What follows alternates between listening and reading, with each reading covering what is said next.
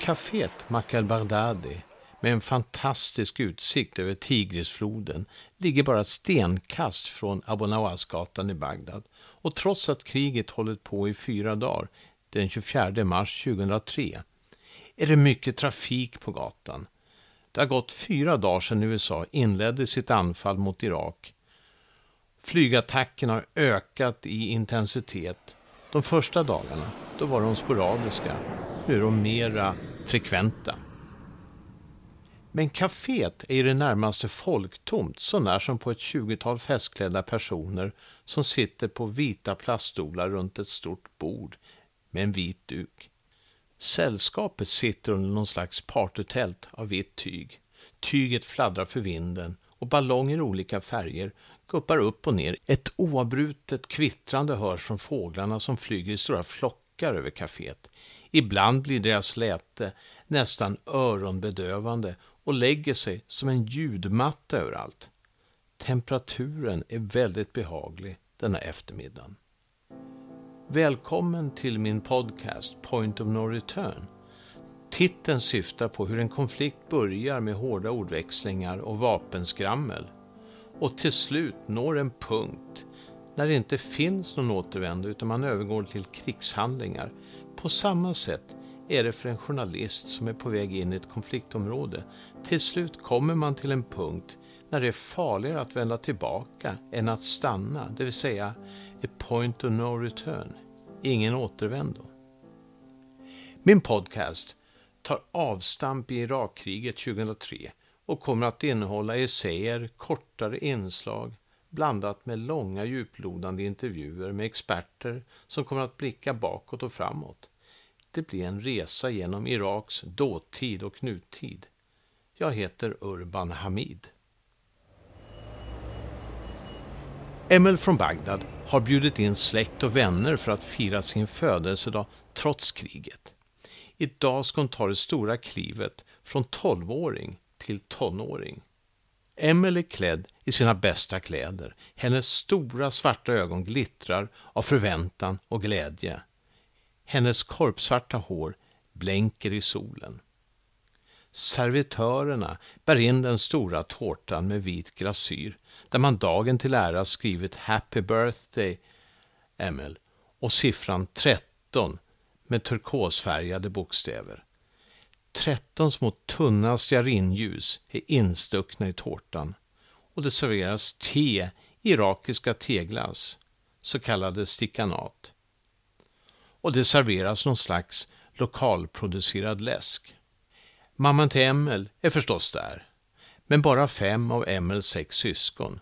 Hennes äldsta bror, han blev inkallad dagen innan och har åkt till Mosul. Var pappan är, det är oklart. De övriga som är där, det är släkt och vänner.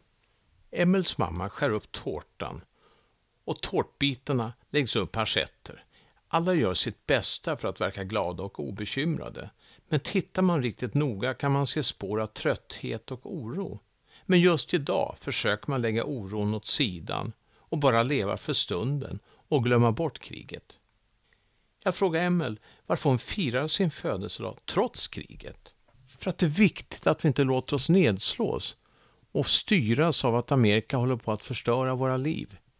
Vi behöver känna att det finns lite normalitet i våra liv. Vi behöver lite ljus i tillvaron. Jag frågar henne om hon inte är rädd. Nej, svarar hon och ler.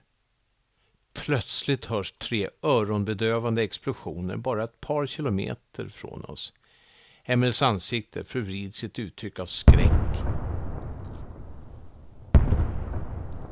Hennes mamma tittar med panikslagna ögon på sina barn. Minstingen Mahmoud som är sex år stelnar i hela kroppen. Hans syster Fatima, 16, sliter honom till sig som för att skydda honom med sin kropp mot missilerna. Allt är över på bara några sekunder, men efteråt följs det av en obehaglig tystnad. Fåglarnas kvitter är borta. Sällskapet som bara några minuter innan skrattat och pratat har tystnat. Det känns som om tiden står stilla Klirrandet från teskedarna som snurras runt i teglasen är det enda ljud som hörs från personerna som sitter runt bordet. Men snart släpper förlamningen och man börjar prata igen. Emil samlar ihop sina tankar och fortsätter att prata med mig. Det här är min födelsedag. Varför ska jag inte kunna fira den? Nästa år hoppas jag kunna fira min födelsedag utan att avbrytas av fallande bomber. Jag vill att ni talar om för resten av världen att vi bara vill ha fred. Det är det enda jag önskar mig i födelsedagspresent. Det kanske är passande att Emels namn betyder hopp på arabiska. Jag såg henne aldrig mer, så jag vet inte vad som hände henne. Men jag hoppas att det gick bra för henne, att hon nu 15 år senare kanske fira sin 28 födelsedag med sin familj i trygghet.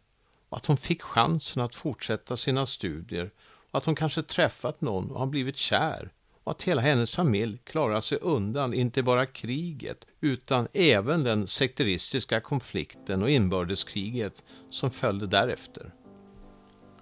Låt oss hoppas att hon fick den present hon önskade sig mest av allt, fred. Men låt oss återvända till Bagdad den 24 mars 2003.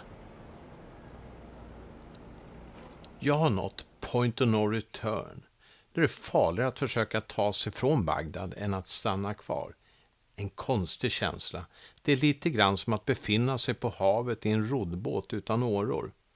Man kan sitta kvar och bara hoppas att båten ska nå fastlandet så småningom. Tiden flyter samman. Rutinen blir ens bästa vän. Känslorna ens värsta fiende. Men det där om att vara mindre farligt att stanna kvar i Bagdad än att lämna, det är en sanning med modifikation. Dagen efter grips fem stycken utlänningar mitt i natten av irakiska säkerhetspolisen på Palestine Hotel och förs bort till Abu Ghraib-fängelset. Det där ökända där så många iraker torterats och dödats av regimen under årens lopp. Det är bland andra fotojournalisten Molly Bingham från USA och den danske fotografen Johan Spanner. De är försvunna utan några som helst livstecken. Men efter en vecka dyker de plötsligt upp i Jordanien efter att ha släppts fria av den irakiska regimen. Det är svårt att föreställa sig hur det var för de anhöriga under den här tiden. För oss journalister på Palestine Hotel som gått och mått dåligt av oro var det en stor lättnad när vi hörde den glädjande nyheten. Viljan bland Bagdadborna att försöka leva ett normalt liv mitt under brinnande krig tar sig många uttryck. Visserligen är det en hel del som flytt undan kriget och tagit sig till säkrare områden, så vissa affärer, restauranger och företag slår igen. Men frisörsalongerna, framförallt herrfrisörerna, håller öppet som vanligt eller kanske till och med utökar sina öppethållande tider Dels är det en fråga om att försöka bibehålla en slags normalitet. Dels tror jag personligen att det är lite grann av samtalsterapi. Man kan sitta och prata med sin frisör som man kanske har gått hos i många år. Någon som man törs dela sina innersta tankar och funderingar med. Kriget ökar i intensitet. Nu är det flygräder dygnet runt. Man bryr sig inte ens om att slå på flyglarmet längre eftersom de allierade jetplanen sveper över staden i så täta anfallsvågor att det inte är någon idé. Det kusliga är att bara några minuter före varje anfall börjar alla stadens hundar yla, så Bagdadinvånarna får sin förvarning ändå. Men det hjälper inte. Sjukhusen talar sitt tydliga språk. De blir överfyllda med skadade. De döda staplas i kylrum som till slut inte räcker till. Bagdad är fyllt av sönderbrända och förkolnade byggnader. De avtecknar sig som skelett mot den mörka och dimmiga himlen. Svarta rökpelare stiger mot skyn. En del av rökpelarna kommer från bombnedslag, andra från diken fyllda med olja som irakiska soldater satt eld på för att försvåra för de amerikanska missilerna och bomberna att träffa sina mål. Röken irriterar luftrören. Många lider av andningsbesvär. Mohammed som arbetar på det internetcafé som jag brukar besöka berättar att hans allergier förvärrats. Han hostar oavbrutet och han har svårt att sova. Människorna i Bagdad sitter fast i en rävsax. Å ena sidan måste man skydda sig från bomberna som faller. Å andra sidan är man tvungen att skaffa sig pengar till uppehället. Så trots att risken att bli dödad tar sig majoriteten av invånarna i Bagdad ut på gatorna till sina jobb. De försöker intala sig själva att livet går vidare. De försöker leva så normalt som möjligt. När man rapporterar från ett krig blir det rutin att besöka sjukhus för att kunna bilda sig en uppfattning om hur civilbefolkningens situation ser ut. Det här är ett sätt att kringgå en diktaturs mörkläggningsförsök. Även om det blir en daglig rutin att besöka sjukhus blir det aldrig rutin att se skadade människor. I synnerhet inte barn. Regimens kontroll över journalister hårdnar. Ett femtiotal journalister sparkas ut i Irak. Min överrock Faris och jag hamnar i en knivig situation. En av hans chefer sliter tag i hans ID-handling och river sönder den och säger att vi inte får åka omkring i taxi utan måste anlita en av regimens godkända chaufförer och jag är väldigt nära att bli utslängd ur Irak. Ett par dagar senare går ut direktiv att vi journalister ska delas in i grupper om två och dela på chaufför överrock. Jag och en irländsk fotograf, Seamus Conlin, blir ett team. Jag har tur. Han har varit i Irak ett par månader och jobbat åt diverse amerikanska magasin så han har byggt upp ett kontaktnät på informationsministeriet och kanske det viktigaste av allt, på mediecentret. Med sin irländska charm och åtskilliga dollarsedlar släppta vid rätt tidpunkt och i rätt hand har han kunnat skaffa sig en hel del privilegier. Allt ifrån att få disponera en av de bästa sviterna på Palestine Hotel till att kunna vända sig till någon av höjdarna på mediecentret om något gått snett. Det vill säga om någon av alla småpåvar bland alla baspartister som springer omkring på hotellet eller runt om i Bagdad försökt att stoppa oss eller till och med hotat oss. Kriget börjar tära på irakerna. Man ser desperation och förtvivlan i deras ögon.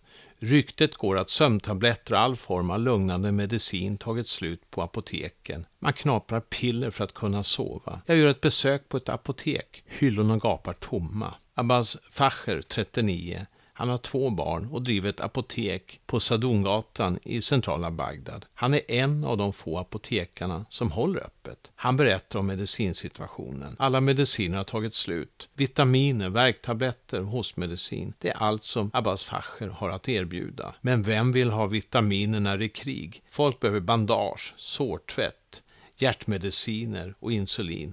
Och jag har inget av det. En kvinna kommer in och frågar efter Valium. Abbas Facher ler sorgset mot henne. Tyvärr, det är slut. Vet du var jag kan få tag i den? frågar kvinnan. Nej, tyvärr, svarar Abbas. Han konstaterar. Vi har blivit bombade i mer än en vecka nu.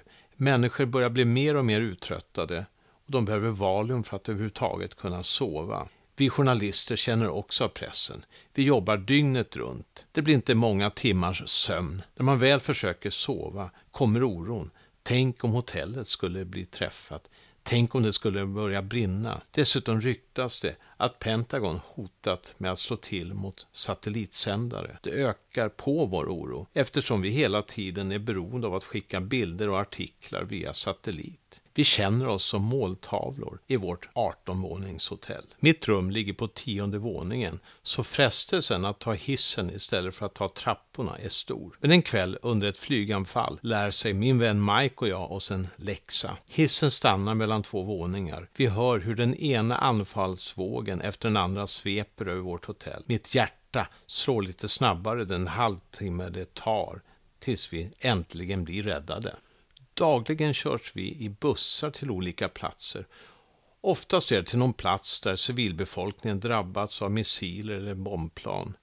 Men ibland hyste jag dubier, till exempel när de körde oss till Bagdad International Fair som bombats. Mitt emot låg en stor vårdcentral som utan tvekan träffats och förstörts. Men samtidigt så envisas representanter från informationsministeriet med att dra iväg oss till en bil som de påstår ska ha träffats av en missil och att någon eller några i bilen till och med dödats. Problemet var att när man tittade på bilen var det uppenbart att den flyttats dit från en annan plats. Men det finns också en fara med för mycket misstänksamhet. En gång kördes hela den utländska journalistkåren till staden Hilla, eller Babel som den också kallas. Ett helt bostadsområde hade bombats av amerikanskt flyg och det skulle enligt uppgift finnas många dödsoffer. Jag intervjuar en pappa till en tioårig pojke. Tioåringen sitter på sängen, hans huvud inlindat i ett stort vitt bandage. Han tittar på mig med stora svarta ögon, men det är som han ser igenom mig. Hans blick är helt livlös. Han säger inte ett ljud. Pappa berättar att alla i huset dödats och det skulle ha rört sig om ett hundratal personer. Jag åker tillbaka till hotellet och intervjuas i radio. Jag säger någonting som jag så bittert ångrar nu. Pappan, han var inte trovärdig. Han överdrev. Men hur skulle man själv beskriva en sån händelse? Han beskriver hur hela hans värld har blivit tillintetgjord, hur han förlorat allt och alla. Vem tänker på detaljer och trovärdighet i ett sånt fall? Det borde ha räckt för mig med att titta på hans son för att jag skulle ha känt mer empati och förstått hur pappan kände sig. Den här erfarenheten har jag tagit till mig och jag ser på traumatiserade och skadade människor på ett helt annat sätt nu. Rykten om att amerikanska trupper siktats i Bagdad når oss på olika sätt. Men en dag kan jag se från min balkong hur något som ser ut som stridsvagnar kör fram och tillbaka på andra sidan Tigrisfloden inne i det område som utgör Saddams palatskomplex. Det som jag den 20 mars såg bli beskjutet av missiler nu verkar det vara anfallet av amerikanska stridsvagnar, men avståndet är för långt för att veta det med säkerhet. Och dagligen hör vi rapporter från hotellpersonalen om hur de sett amerikanska soldater. Men vi journalister, vi kan inte ta oss till dessa områden, så det är svårt att få bekräftat. Men så den 5 april hände något ovanligt. Vi får helt plötsligt klartecken att ge oss ut till ett område där det förekommit någon form av skärmytsling mellan irakisk och amerikansk militär och vi får åka i våra egna fordon. Vi åker snabbt genom Bagdads gator. Himlen är tjock av svart rök. Vi vet inte om det är från amerikanska bomber eller röken från olja som irakierna själva tuttat på. Men när vi så småningom anländer till vårt mål, eller egentligen ska vi kanske säga informationsministeriets mål, förstår vi alla varför. På den motorvägen som jag tror är den som går till Fallujah står en amerikansk stridsvagn. Uppenbarligen har den skadats på något sätt. Runt omkring den står en utbränd buss och några utbrända irakiska militärfordon.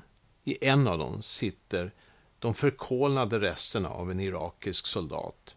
Hundratals feta flugor surrar runt omkring kroppen. Det surrande ljudet av flugorna är så högt att man till och med kan höra utanför bilen och stanken den är kväljande. Ett gäng irakiska soldater dansar något som påminner om en slags krigsdans på den amerikanska stridsvagnen.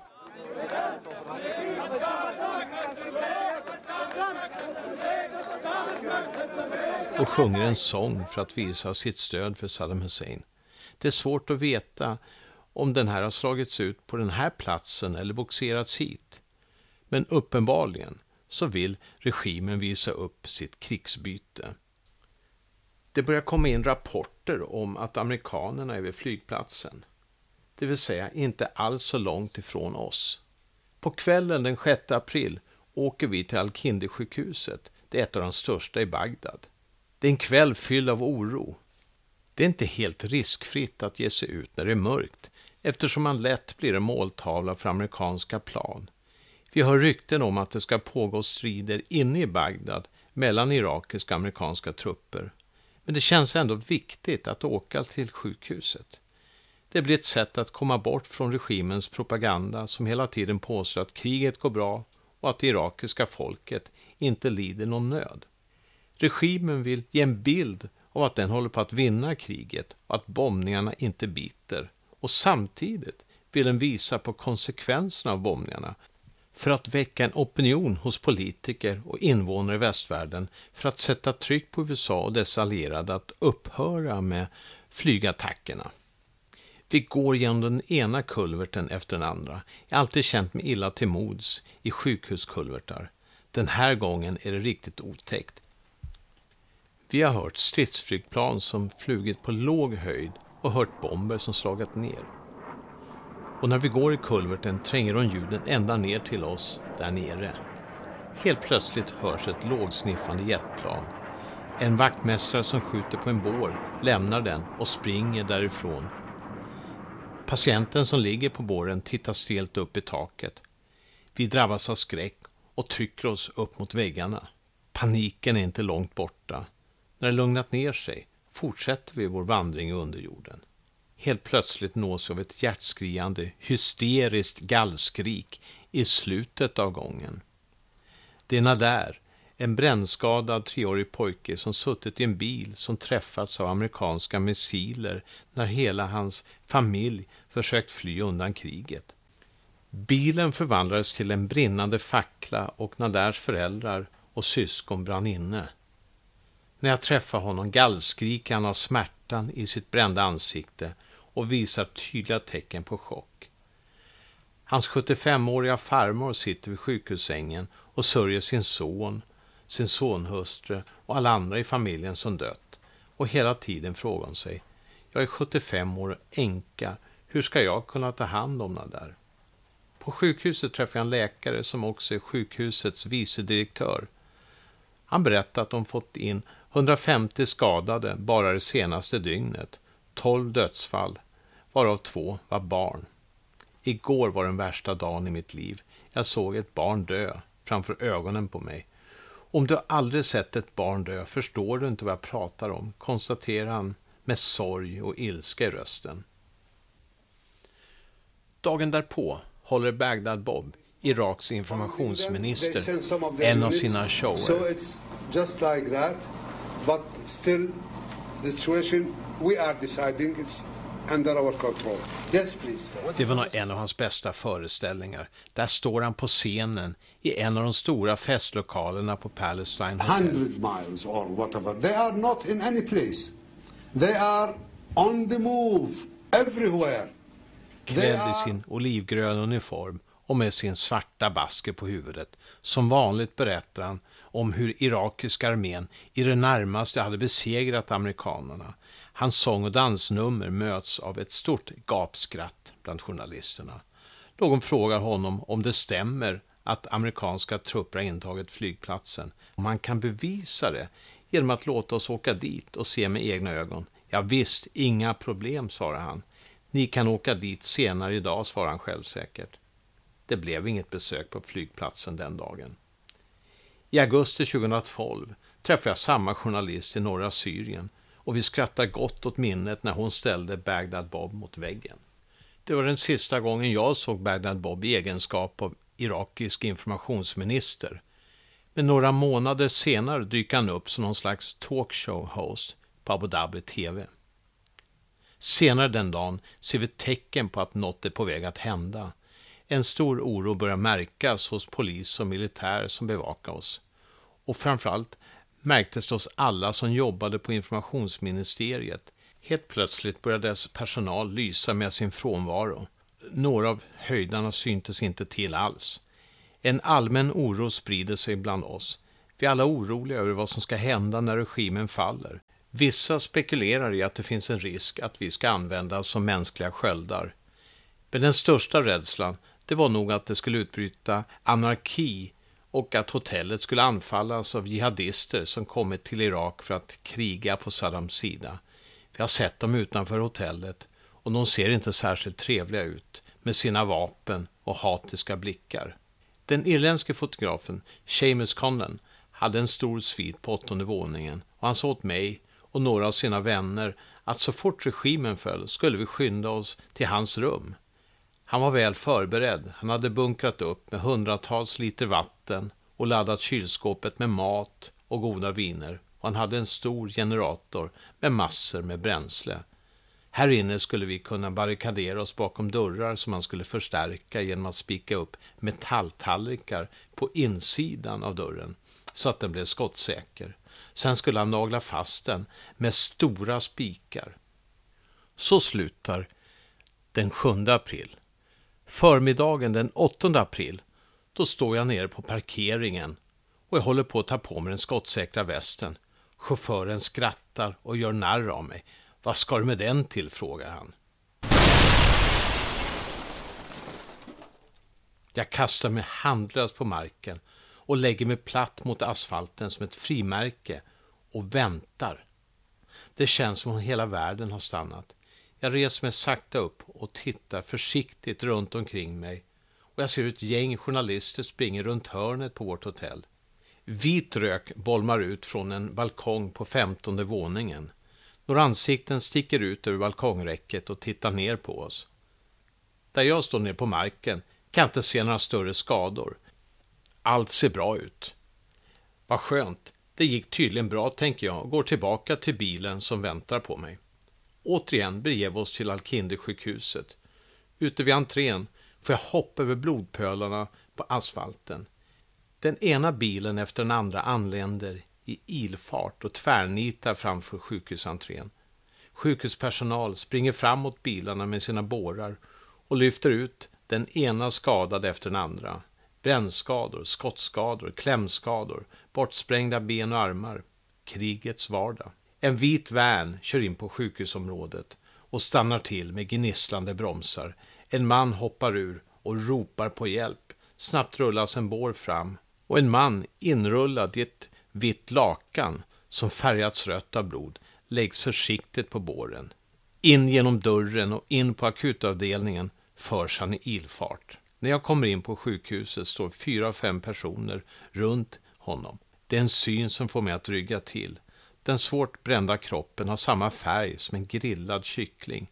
Det gör ont i mig när jag ser honom, där han ligger till synes helt livlös. Jag orkar inte ta in den obehagliga synen, utan vänder blicken mot den skadad. Den skadade har ett djupt jack i låret och man håller på att sy ihop såret som är kanske 20 gånger 2 centimeter. Helt plötsligt hör jag ett avgrundsvrål som får blodet i mina ådror att frysa till is. Jag riktar blicken mot ljudet. Den kommer från den brännskadade. Sjukvårdsteamet har lyckats få liv i honom. Det känns som att jag bevittnat ett mirakel. När jag återvänder till hotellet någon timme senare möts jag av gråtande journalister som går omkring på gräsmattan utanför hotellet och håller om varandra. Förvånad frågar jag vad som hänt. Då kryper den bistra sanningen fram att Reuters kameraman Taras Protsjuk från Ukraina dödats och att ett par till skadats allvarligt. En av dem, den spanske journalisten José Causo, på den spanska tv-kanalen Telecinco, dör senare samma dag på operationsbordet. En amerikansk stridsvagn har avlossat ett par granater mot hotellet. Enligt amerikanska militären var det oavsiktligt. Men för mig och många andra som var där och förlorade två kollegor är det svårt att se det annat än som en flagrant hämnd riktad mot oss journalister i Bagdad. Vi hade ju inte lytt Pentagon som uppmanat oss att lämna Bagdad. Och det här var inte den enda amerikanska attacken mot journalister den dagen. Så det är svårt att se det som något annat än just en vedergällningsattack. Al Jazeeras redaktion i Bagdad hade anfallits tidigare samma dag och deras journalist Tarek Ayoub dödades av en surface to air missile. Dessutom attackerades Abu Dhabi TV av amerikanska soldater. Den spanske journalistens familj har flera gånger försökt väcka åtal mot soldaterna i stridsvagnen som avlossade skotten och den ansvarige översten. Men Pentagon och Vita huset har hela tiden stoppat de försöken och hävdat att det rörde sig om ett misstag, att man inte visste att det fanns journalister på hotellet. Till och med Colin Powell har erkänt att hotellet var markerat på kartan som off-limit för flyganfall. Pentagons version är att det skulle ha funnits spanare på taket som dirigerade eldgivning mot stridsvagnen och att man försökte oskadliggöra den personen. Man påstår till och med att det skulle ha avlossats granater från hotellet. Ingen har ställts till svars. Men jag ska prata mer om journalisternas situation i Irak i ett senare avsnitt. Efter en orolig sömn vaknar jag och går ner till lobbyn. Där träffar jag en exalterad Peter Arnett som högljutt berättar för alla i lobbyn hur han precis återvänt från Saddam City och hur han burits på axlarna av överlyckliga iraker som firat regimens fall. Det är morgonen den 9 april 2003. Det är den dagen som markerar Baathregimens och Saddam Husseins fall. Men fortsättningen på den dagen och början på den amerikanska ockupationen av Irak, det kommer jag berätta om i nästa avsnitt. Tack för att du lyssnat. Jag heter Urban Hamid. Glöm inte prenumerera på min podd Point of No Return så att du inte går miste om de kommande avsnitten. Det vackra pianostycket Falling Satellite som du lyssnar på, det har komponerats och framförts av Julia Maxwell. Gå gärna in på hennes hemsida juliemaxwell.com och lyssna på hennes musik eller titta på hennes bilder.